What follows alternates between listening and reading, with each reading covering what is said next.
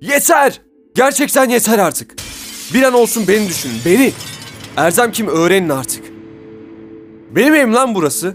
Benim evim. Aptal. Safsın saf. Neden kabul ediyorsun? Bile bile neden yaptın salak? Yüzsüzler. Yüzüme güldüler bile. Kabahat bende zaten. Niye alıyorsun ki? Hayır aldın niye konuşuyorsun?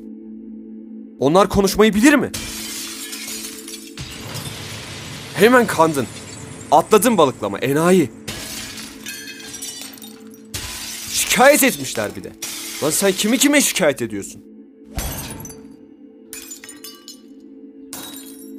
Ne demek lan bıraktı? Ne demek ha? Cibiliyetsiz. Korudun da ne oldu ha? Ne oldu sanki? Yine suçlu sensin. Değişmeyecek işte. Aptal. Bir, iki, üç, dört. Bir, iki, üç, dört. Bir, iki.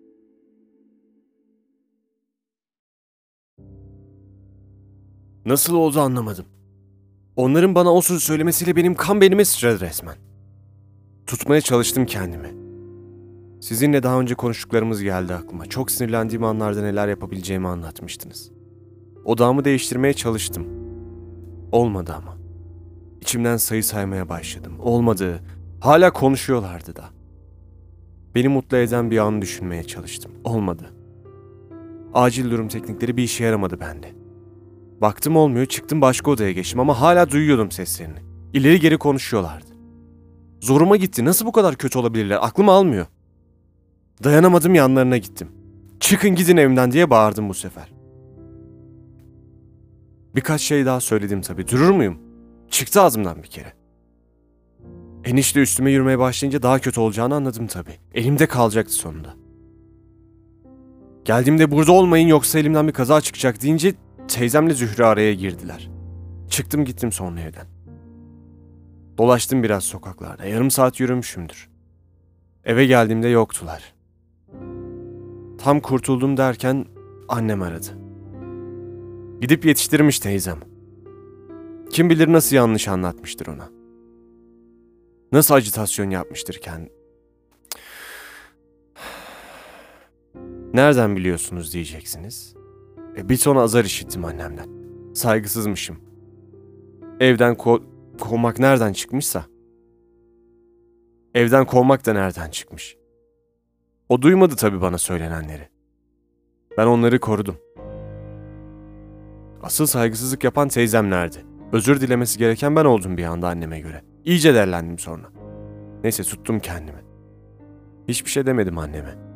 O söylendi, söylendi kapattı. Anneme söyleyemediklerim içimde patladı resmen. Telefonu kapattığım gibi fırlatıp attım. Gözüm hiçbir şeyi görmedi. Odada ne bulduysam fırlattım duvara oraya buraya. Bağırdım durdum günce. Bağırdım durdum sonra. Tüm nefretimi kustum. Zaten her şey üst üste geliyor bu ara. Hepsinin duygusu patladı çıktı ortaya. Nefesimi toparlayamadım bir süre sonra. Yine sizin bahsettiğiniz egzersiz geldi aklıma. Nefesimi düzene sokunca sonrasında bir rahatladım ki sormayın. Bunu odaya gittiğimde yapsaydım da rahatlayabilir ve sadece susmalarını söyleyebilirdim. Olay bu kadar büyümezdi ama tutamadım kendimi. Söyledikleri aklıma geldikçe hala elim ayağım titriyor. Evet kontrol etmeye çalıştım gerçekten ama odağımı değiştiremedim, zorlandım. Birebir söyleyemem ama teması benim onlarda kaldığım zamanlarla ilgiliydi bu saygısızca konuşmaların. Annem bilse anneliğine laf edilen lafları benden daha fena laflar söyler kardeşine zaten. Sakin görünür ama tersi pistir onun. Ah bir bilse. Söylemem ama. Hiçbir zaman bilemeyecek. Beni suçlu bilsin önemli değil. Sinirlenir ama çok da üzülür. Şu halime bakın ya. Teyzemle eniştemin yargılamaya hak gördükleri konuda o kadar sinirliydim ki annemle babama. Şimdi onları korur oldum. Ama üzülmesin diye. Şaka gibi. Ben de kızıp anne babalıklarına laf söylüyordum. Ama benim annemle babam onlar. Ben yaşadım. Onların ne haddine? Hala biraz sinirliyim sanırım.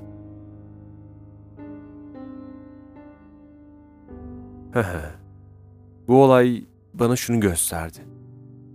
Aile kavramım kaybolmamış. Hala onları diğer insanlara karşı koruyor olmam beni şaşırttı. Bir onları savunurken buldum kendimi. Bu zamana kadar hiç onların penceresinden bakmamıştım olaya. Tabii hala yaptıklarını onaylamıyorum ve hatalı buluyorum. Ama bu defa neden yaptıklarını anlayabiliyorum. Teyzemle eniştenin yanında geçirdiğim 5 yıllık boşluğun hesabını sormak istedim yine de. Tüm bunların yanı sıra kontrolsüz öfkenin beni ne hale çevirdiğini bir kere daha görmek ve yapabileceklerimi görmek beni korkuttu. O an enişteyi dövebilirdim. Evet, dövmedim ama çok yakındım ve dışarı attım kendimi. Dışarı çıkabilmek beni daha güçlü hissettirdi. Birini dövdüğüm zamanlar da olmuştu. Onunla kıyasladım. O dürtünü, o siniri kontrol edebilmek paha biçilemez. Gel gelelim öncesinde nasıl kontrol edebilirdim sorusuna. Hiçbir şey yapmadan çıkıp gitmek çok daha iyi sonuçlar verirdi. Biliyorum gelip evi dağıtmam, kırıp dökmem de sağlıklı değildi. Beni çok rahatlatsa da kendimi rahatlatacak ve sakinleştirecek başka bir şey bulmalıyım. Belki kum torbası alırım eve. Bilmiyorum. Bu olay beni bayağı sarstı. Her şey güzel gidiyordu. Şiddetli patlamalar yaşamıyordum aylardır. Sürekli kendime inişlerin olabileceğini hatırlatıyorum bu süreç için. Ama eski halime döndüğümü sandım bir an. İlerleme kaydetmiştim. Ama birkaç adım gerideyim şu anda. Evet, hesabını sormak istediğim şeyler var aileme. Sırası gelecek. Hı hı, biliyorum. Kendim söylüyorum da ama yapmak... Tamam, bunu yapmak istediklerim listesine ekleyeceğim. Gerilemek beni olumsuz etkilemedi.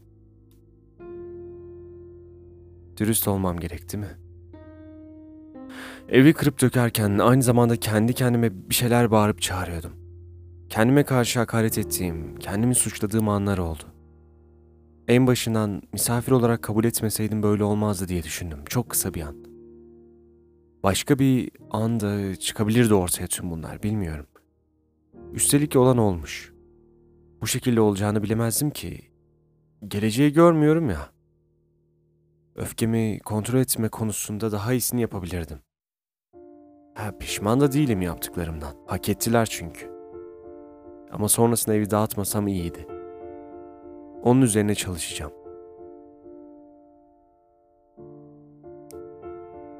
Evet, pişman değilim. Çok ince bir çizgi. Kendimi mi kandırıyorum diye de düşünüyorum bazen. Ne demiştiniz geçenlerde? Hayatınızda hiç öfkelenmeyen insan gördünüz mü? Her insan öfkeleniyor ama farklı yollarla. Her öfke insana bir şeyler anlatıyor. Belki yetersiz kaldığını, belki incindiğini, belki de işgal edildiğini, manipüle edildiğini. Öfke doğal bir duygudur fakat öfkeniz dışarı çıktığında neler olduğunu iyi izleyin. Bir şeye zarar veriyor mu? Sizin öfkeniz nasıl dışarı çıkıyor ve size ne anlatıyor? Buna benzer şeylerdi diye hatırlıyorum. Uzun zamandır ilk defa zarar verdim.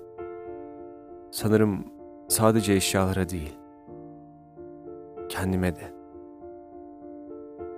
Bunu daha sonra konuşmak istiyorum. Sizin için de uygunsa konuşmak istediğim başka bir şey var.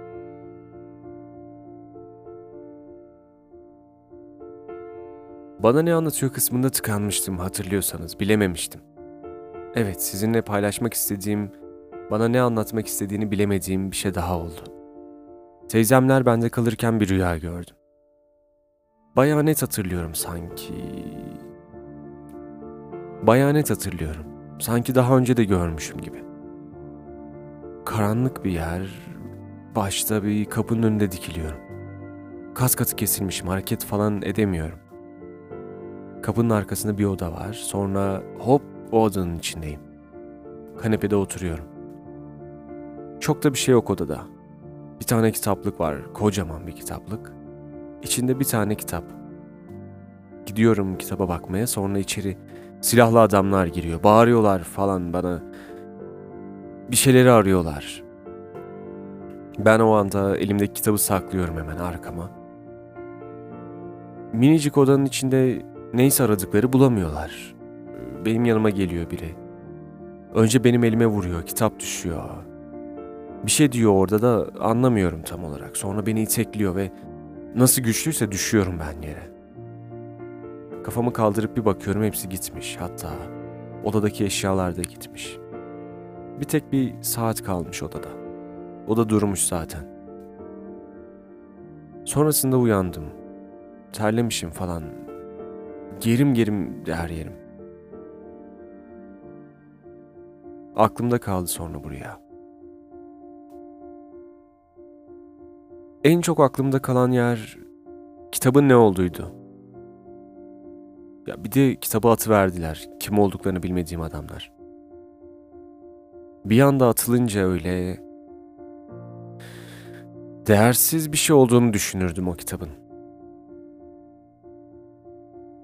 Evet, beni de ittirip yere düşürdüler aynı kitap gibi. Değersiz olduğumu mu düşündüler acaba? Sanırım doğru. Değersiz, bir kenara atılabilir biriymişim. Terk edilebilir biriymişim gibi. Bu bu ağır geldi. Biraz yavaş gidelim.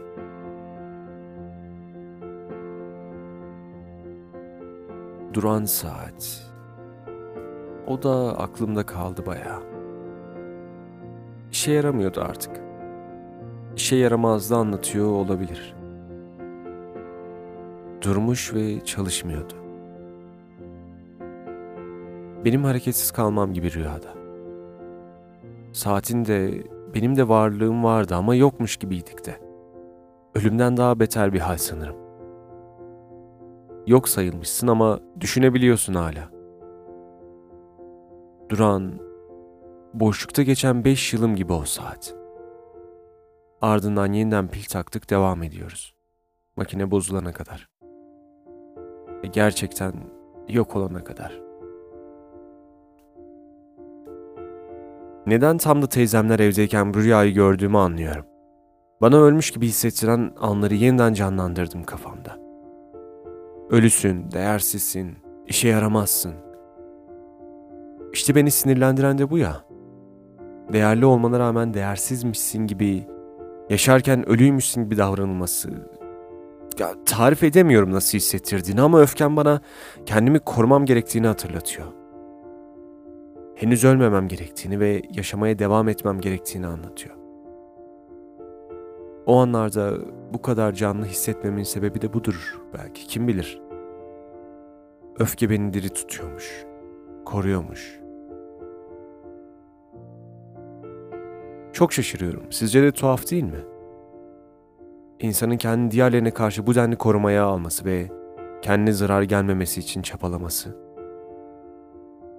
Bu çabanın kendi kendine ona da, daha çok zarar vermesine çok şaşırıyorum.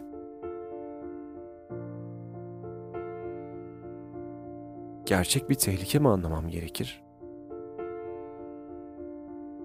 Başka yollarla koruyabilirim belki kendimi.